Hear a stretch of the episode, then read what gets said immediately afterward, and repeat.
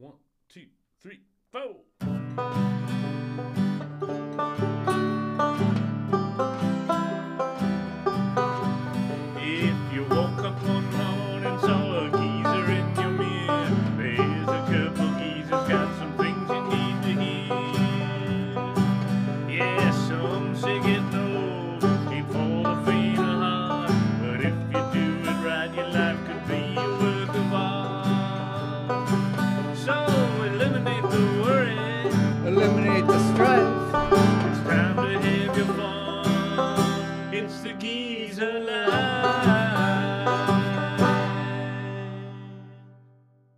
Everyone, and thanks for listening today. We really appreciate it.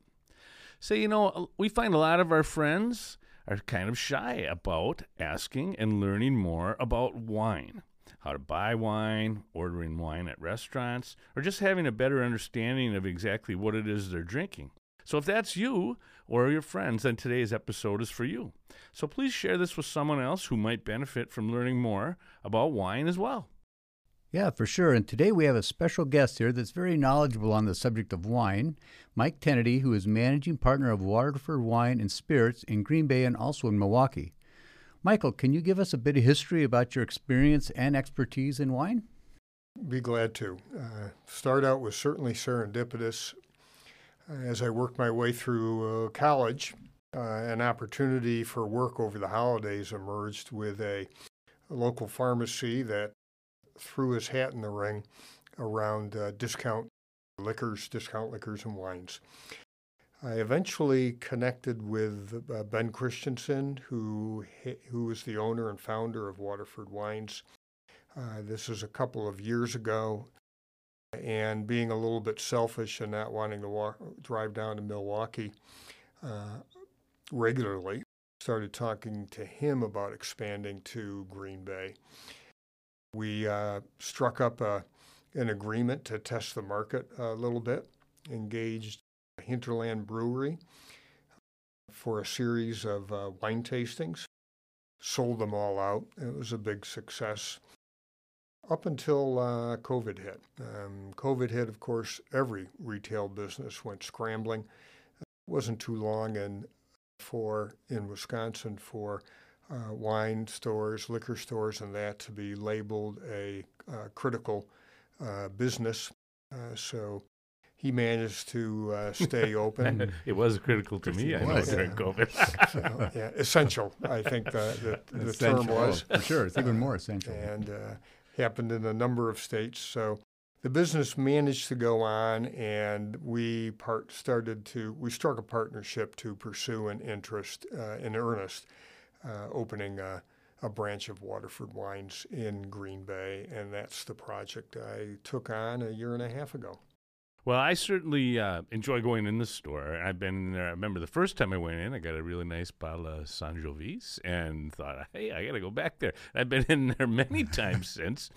And what I really like about it, as opposed to just trying to figure out what you're buying at a grocery store or whatever, is it's a small facility. Really, all you have is wine and a few spirits, but there's not a beer cooler or anything like that there.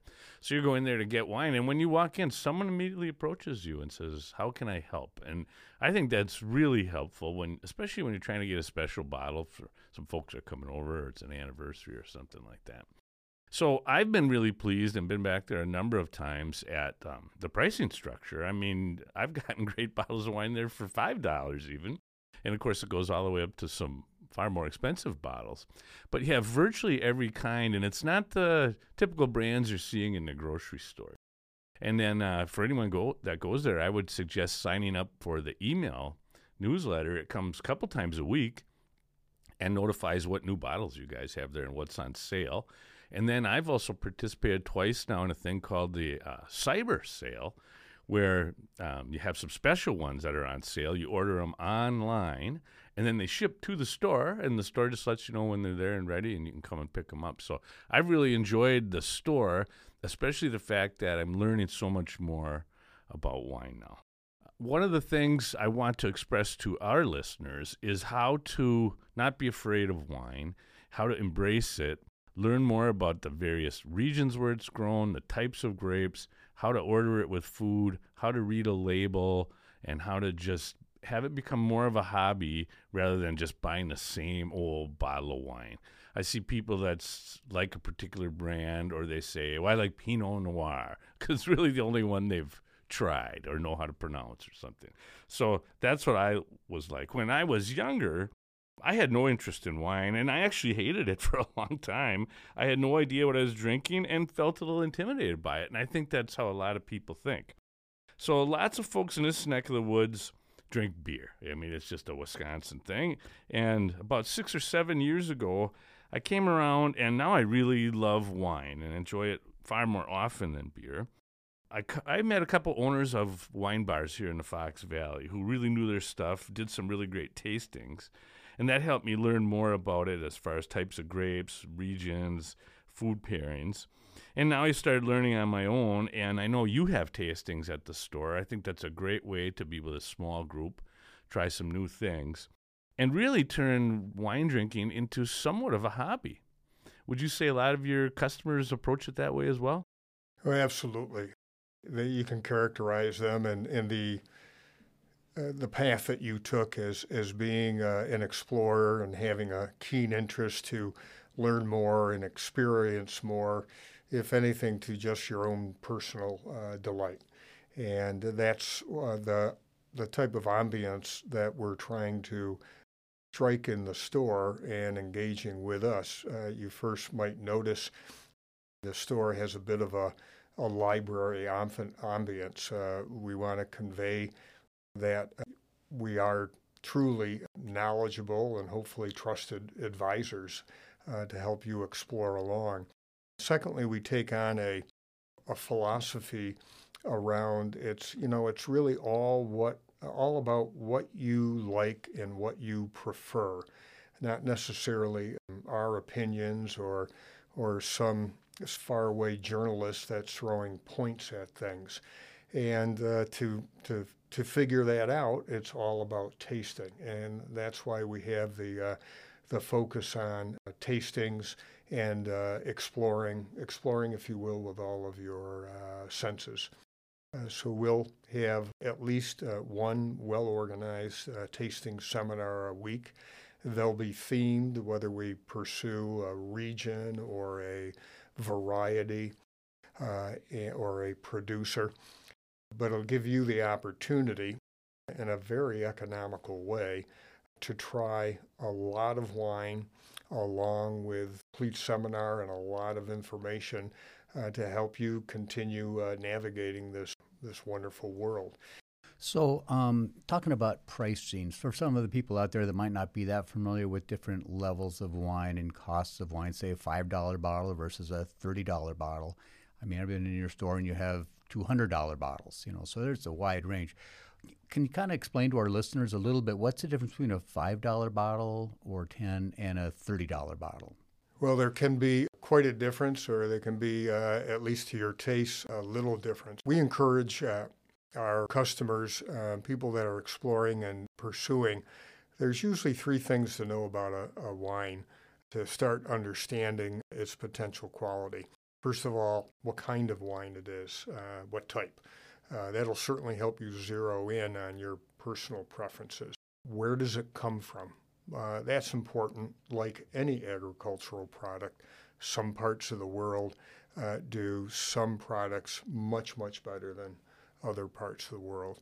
And then lastly, uh, who is the the producer behind it, uh, the talent, if you will. And again, I think anyone can understand in any category of goods, there's people that can do things really well, and there's people that are just banging out a, a wretched uh, project. So, with that little bit of a framework, you can find well crafted artisanal products at $10 a bottle. Can be done. Is a $20 bottle twice as good? Certainly not necessarily so. You may feel it's worth that much more or may not. But by and large, there can be greater craftsmanship, greater original product, original fruit going into it from a preferred region of the world. All these things that can come together and improve the, the quality of the product uh, and also make it more rare, more difficult to obtain. And uh, scarcity, unfortunately, has a um, has a typically a big impact on retail pricing.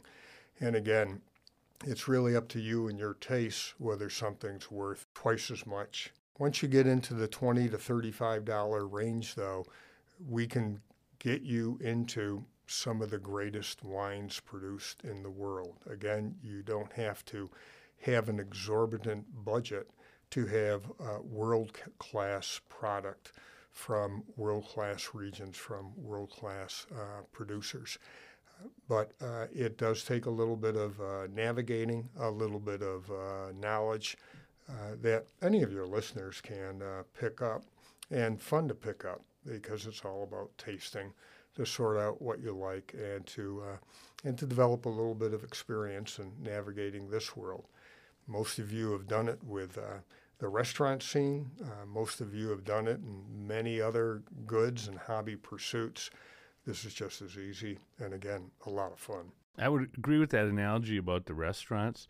We've seen a lot of explosion, not only nationally, but worldwide, in finer dining and, and local products and stuff like that when you go out to eat. So I want to touch just briefly on industrial wine production versus working with a small vintner. So in the beer world, industrial production is the Anheuser-Busch's and Millers and stuff of the world. And then now people are really gravitating towards the microbrews for a number of reasons. And I would imagine it's similar in the wine world. But what are some of those things that are different that industrial uh, wine producers do that the smaller guy doesn't that might make us want to look more towards that?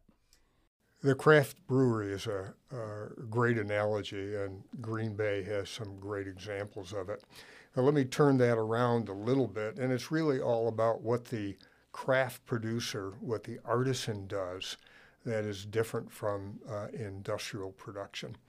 Uh, it starts in the vineyard and where the vineyard's uh, located. Some parts of the world have soil and climate conditions uh, that are just extremely amenable for producing very distinguished uh, fruit around these varieties.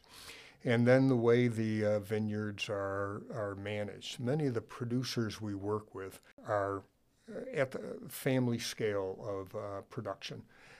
They're small family operations. They're tending the vineyards by hand. They spent a big chunk of the winter pruning properly, getting ready for the spring, using sustainable methods, avoiding pesticides, avoiding uh, chemical fertilizers, trimming back and uh, and avoiding just maximizing the production to get to the finest fruit. Vinification methods, uh, again, similar artisanal experience uh, provided uh, provided at that, and uh, th- those are the key differences. So almost similar to if you're a person who likes to go to the farmers market because you want really great cucumbers or radishes or something, and you think that those are superior to what you're getting in the mass-produced grocery stores. You're delving into the fruit at that level and, and noticing the difference. So I do want to talk about reading labels a little bit. So I never used to read the labels other than the name brand and if the type, like if it said Pinot Noir. I used to pick out the wine based on how I like the label. Well, believe you know? me, the I still graphics on it. occasionally do that. but I was told that it's helpful to really learn about a type of grape or region to understand if you like that type or region. And then from there, you can delve into it. And th- here's where it kind of becomes a hobby. Much like using uh, different types of wood for smoking meat or anything else, you, your enjoyment level increases once you learn more and start experimenting with a little bit more. So here's my understanding, and tell me if it's wrong. If it says uh, made in the USA, that means grapes could come from just about anywhere in the country. So that means you're kind of getting a hodgepodge of could be warm climate, cold climate, just about anything as long as it's that type of grape. If it says California, that means it's made in Cal- California, but the grapes could be from anywhere in California, which is a huge state with both warmer and colder climates. If it says Sonoma County, California, that means it's in one little 50 mile patch there, or however big that county is. anywhere in that county. And finally, if it's from one particular estate, then you're getting grapes of one kind from that one piece of soil and getting what's called a true expression of the grape in that patch of land. Is that correct? And if so, why do we care? Um, I got a bottle from your place from Italy with grapes from two estates, one in Imola and the other in Forli. And that was a great bottle. But why does any of this matter? Is that correct, the way I was told? It's a, a fair interpretation. Again, go back to our three T's type, terroir, and talent. And usually, what most of us uh, look for initially on the label is what type of wine is it? You know, is it Cabernet Sauvignon? Is it a Chardonnay? Uh, and in uh, the New World, uh, in North and South America, Australia, uh, that's typically what is pro- uh, most prominently identified on the label. Where it is from, though, is critically important as well. And though that those geographic designations uh, you made uh, in most countries, virtually all wine producing countries, those geographic designations are well regulated. So when that bottle says it's from Sonoma County or Napa County. You know all the fruit in there uh, came from those two counties. And knowing that, you understand, well, this is likely going to be better than something that was blended from wherever they could find the grapes, or maybe a, a container load from some other obscure low cost producing uh, region. So, a general rule of thumb is the smaller that geographic designation, like you suggested, right down to the vineyard, can be an indicator of higher quality wine. Once you start seeing a, the name of a vineyard on a bottle, you can easily be getting into the top 10%, top 5% of production from a region like that. In many countries in Europe and many of the old world com- uh, countries, they don't. The, the type of grape that's in the bottle is not prominent, sometimes and usually not at all on the label. It's all about where it's from. And once you know where it's from, you likely know to a large to a large degree what's in the bottle. And again, after that, uh, it is the uh, the producer that can make a, a significant uh, a difference. Uh, so uh, that's fair, and it's why those labels may look intimidating at first. And as you explore and, and start to find the the regions and the producers you like, just got a phenomenal tool to uh, continue exploring and experiencing more. So, yeah, so my wife and I, we like wine. And about five, six years ago, we took a wine vacation to Sonoma, California, the Sonoma Valley.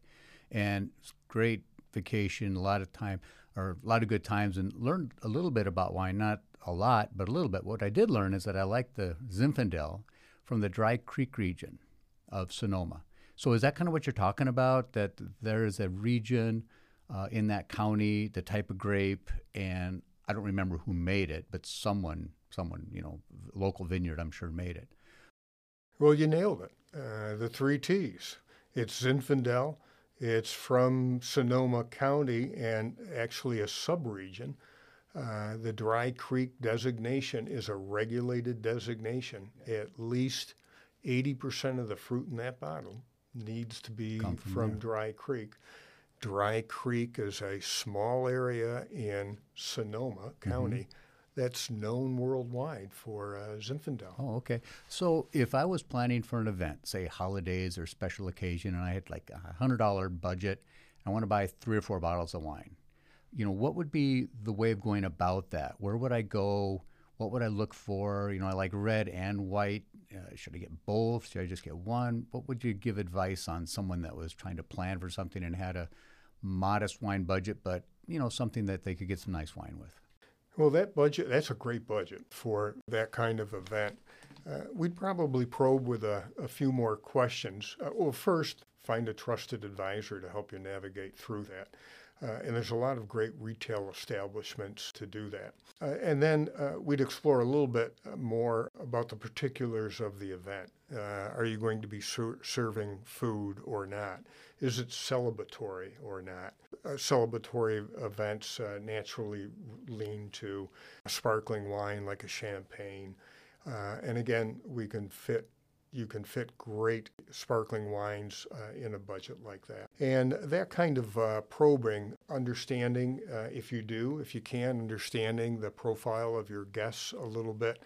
Uh, can help you move from some kind of random guesses as to what to invest in and present to a well targeted investment that your guests will likely really appreciate and understand that it personally resonates a little bit. So don't be afraid to come into a shop like yours and talk to you or one of your associates about, hey, this is what's coming up. I've got this budget. What can where can you guide me on what wine I should get? Well, as you can tell already, we'll talk about this until we're blue in the face. and so don't hesitate to do that at all. But we'll likely have a few bottles open and help you really explore and understand what we're talking about, experience it, and explore and learn a little bit more about what you and, in this case, your guests might like. Oh, that's great.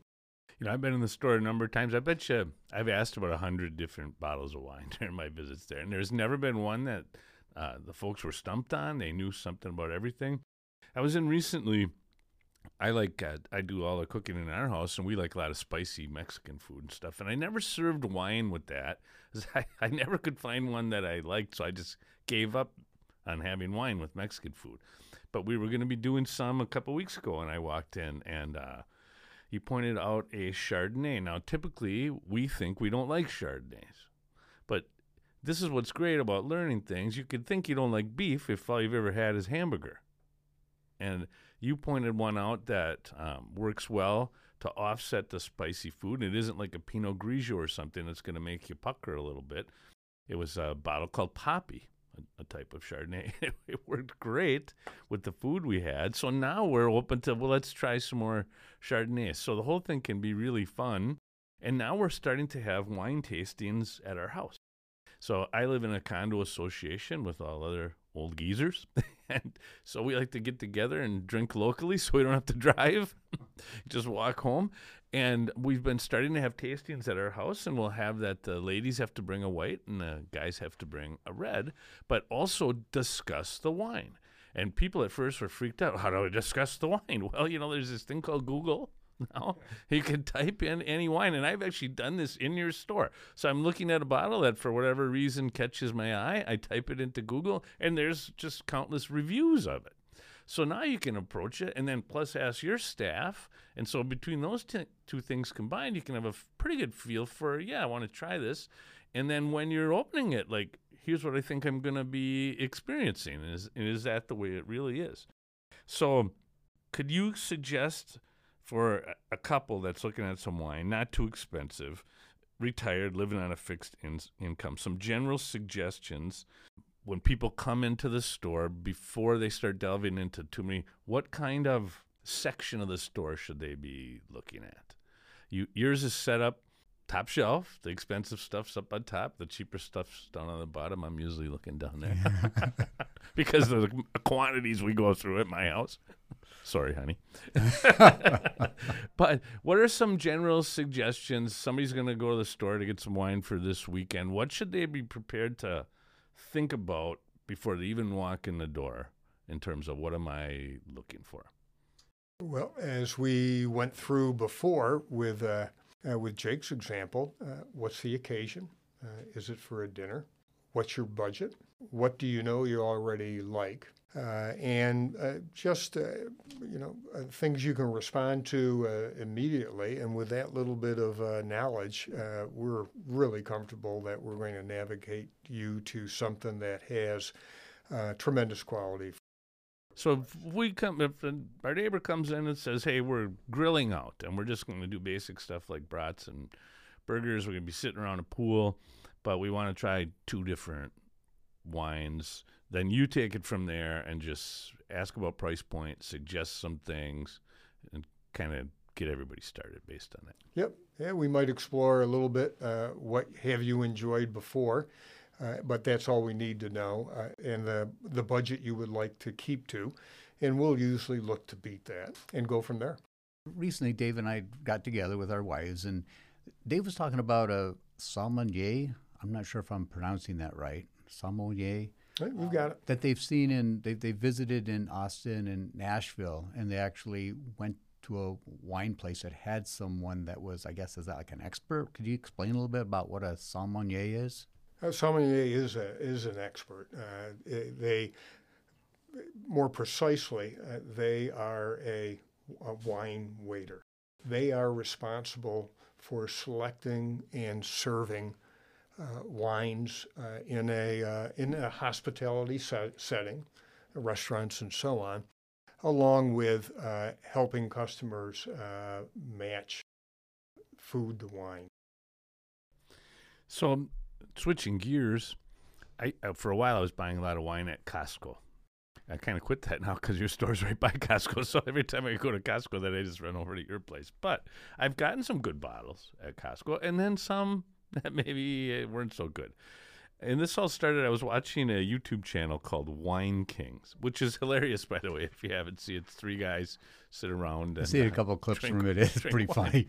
But they actually do one or two episodes a year where they go to Costco and fill up a cart with wine. And they get pretty excited at times when they see certain ones that they know and like, and they'll buy a case or more. So, um, what can you tell us about shopping for wine at a place like Costco and what to watch out for as well? Well, Costco does have a great buying operation behind what they do. Uh, you can find some great wines uh, and great values uh, at Costco. There's nobody there to help you, but That's the key item. uh, you need to know two things. You need to know what you're looking for, uh, and you need to be comfortable with a relatively uh, narrow selection. Uh, and one other thing you can count on Costco as well that, that their house brand Kirkland, like in many of the product segments, is a pretty darn reliable brand. I agree. But when it comes to uh, help navigating or diversity, that's where large uh, retailers like that will simply not have the resources uh, at that uh, at that level. So narrowing that down even further, like bo- box wine. You know, you go into a grocery store, the liquor department, and you see box wine. Hmm. What's the is is there is that a totally don't even go there? Are there some box wines that are decent? I know they have a pretty good value based on the capacity that the box has versus what you're paying for. You know, what would you what would you say about box wines? And and that's if you have friends that are either lushes that come over and drink all your wine, or you maybe don't like them so much you're going to serve them the cheap wine.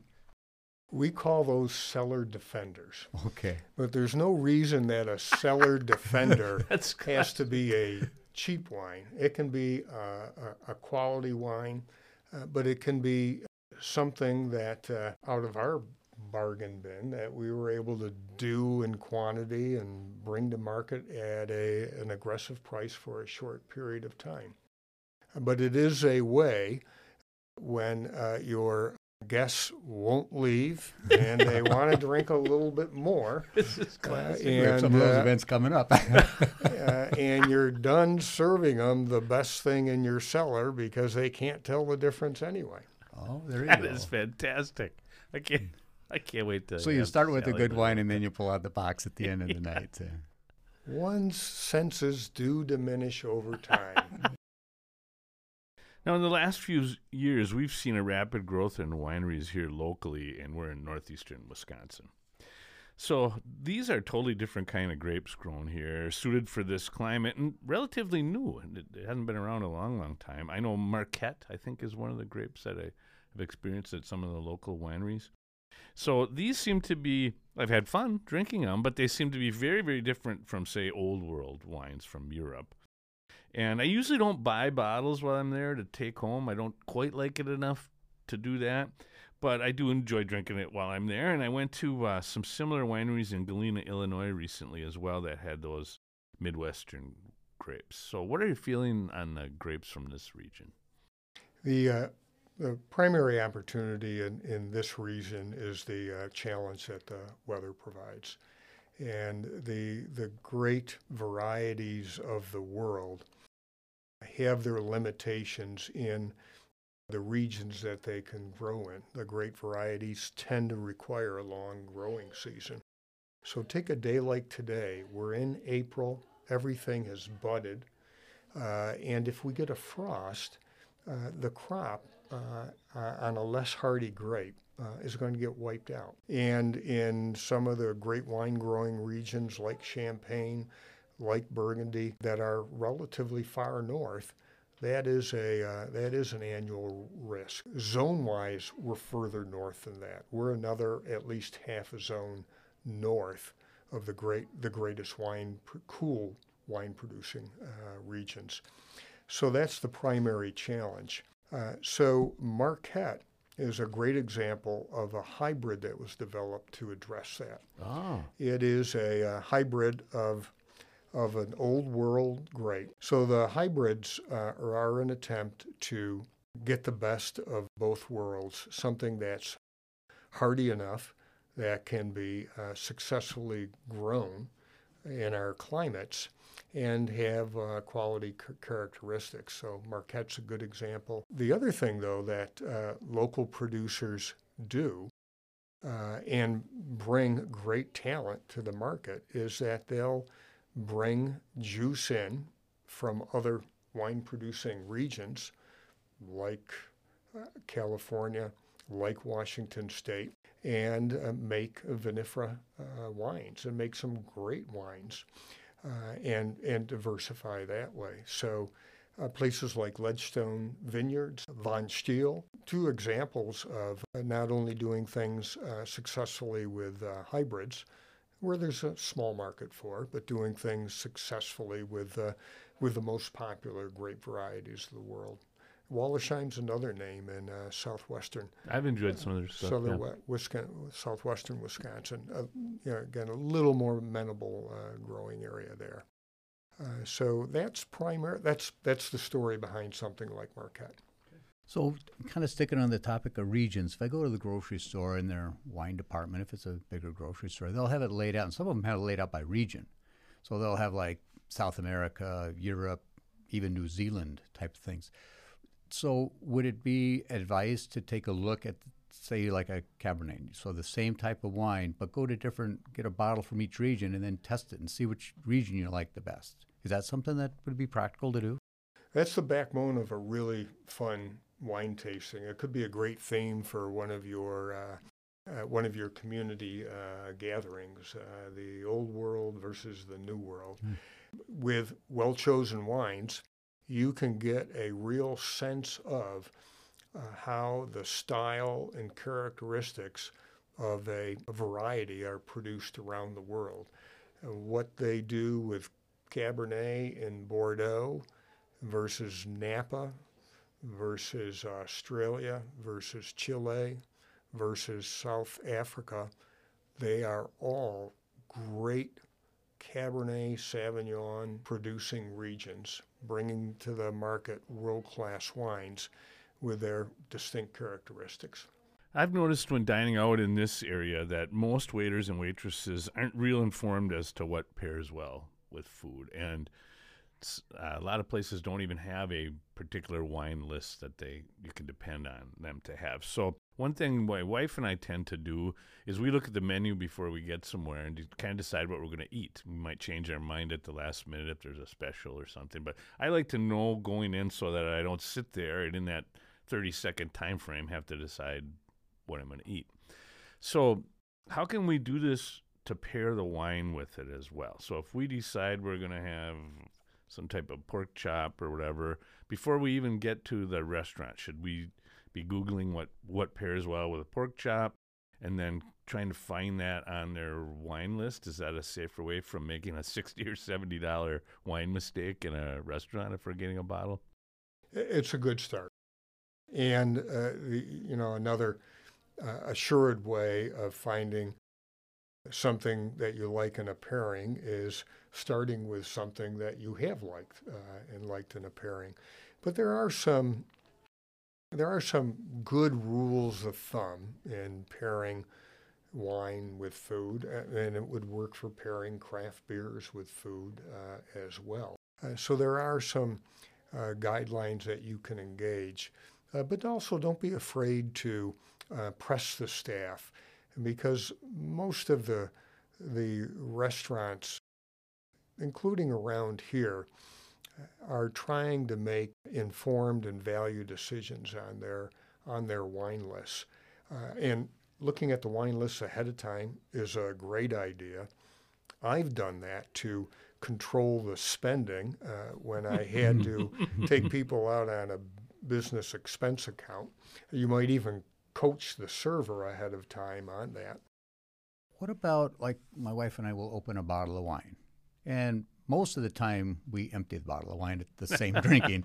But if we don't, and or we open a second bottle and we get it like half done, what's the best way to seal it if it's not a screw top, if it has a cork? What's the best way to seal it, and how long is that bottle good for after it's been open? My wine, my wife's usually good for finishing that bottle of wine as well. Uh, and you're right, screw cap. If you've got a screw cap, just put the cap back on it. Put the cork back in it. Uh, put it in there uh, nice and tight. That's what it's for. Uh, it'll last a couple of days. And you don't refrigerate red wine once it's been opened, right? We tend to uh, throw it in the uh, cooler uh, just because we have some hot spots in the uh, in the house. A great rule of thumb for white wine: uh, take it out of the refrigerator for at least 15, 20 minutes or before you serve it, because too much of a chill for almost all white wines will start masking up uh, the flavors and the it aromas. becomes blander. Uh, yeah, you lose the complete uh, Right. taste to it, the complete experience, uh, nose and taste. And with red wines, put them in the refrigerator for a good 15 or 20 minutes and get it down to what we would refer to as a cellar temperature. What happens when you have a bad cork? You're starting to open the bottle and it starts to disintegrate. The well, there's a couple of ways a cork can can fail.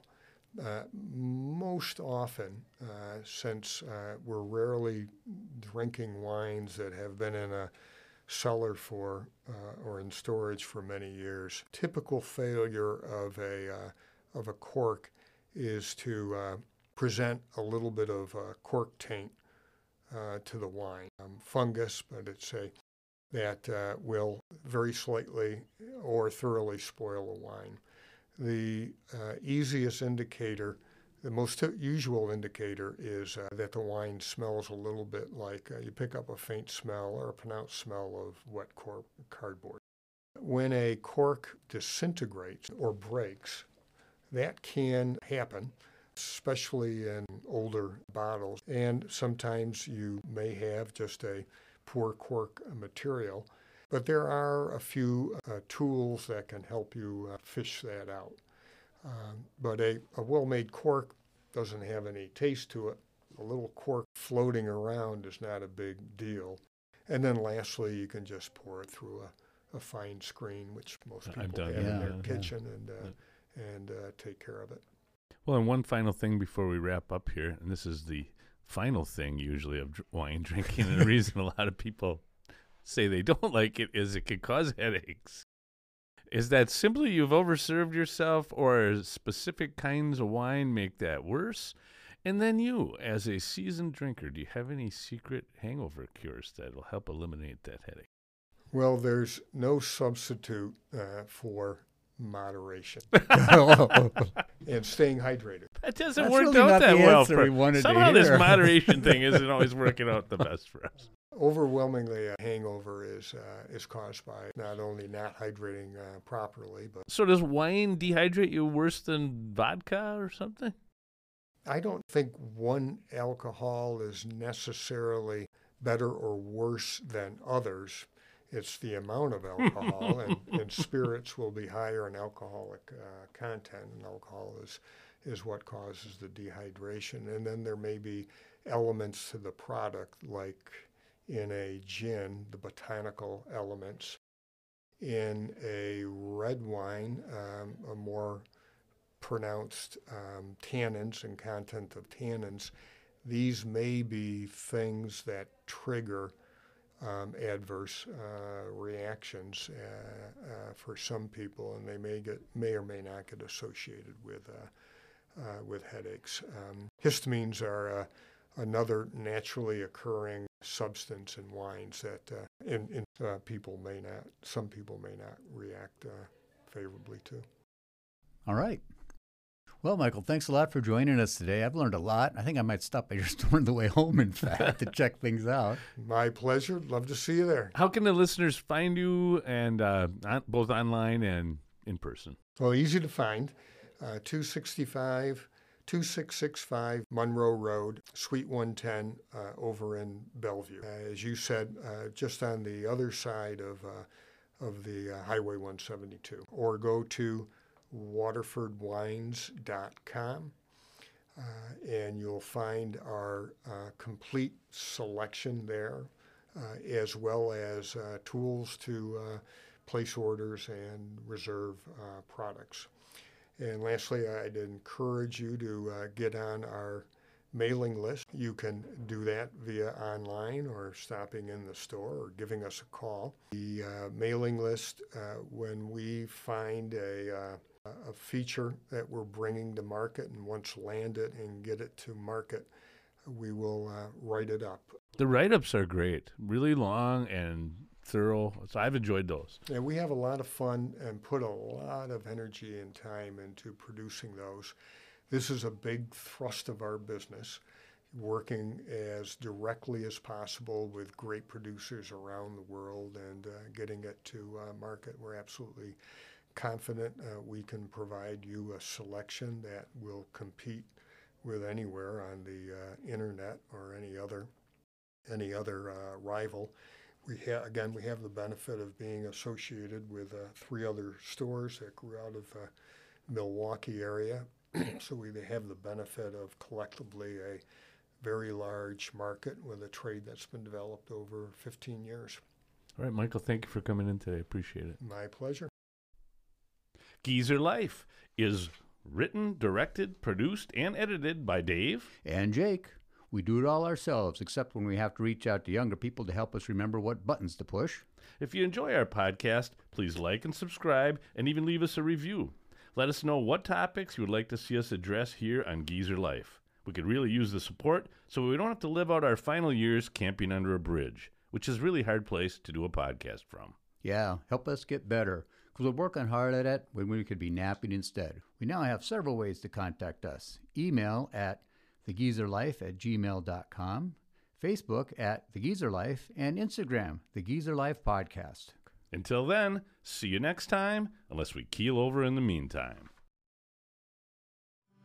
So eliminate the worry, eliminate the strife. It's time to have your fun. It's the geezer life.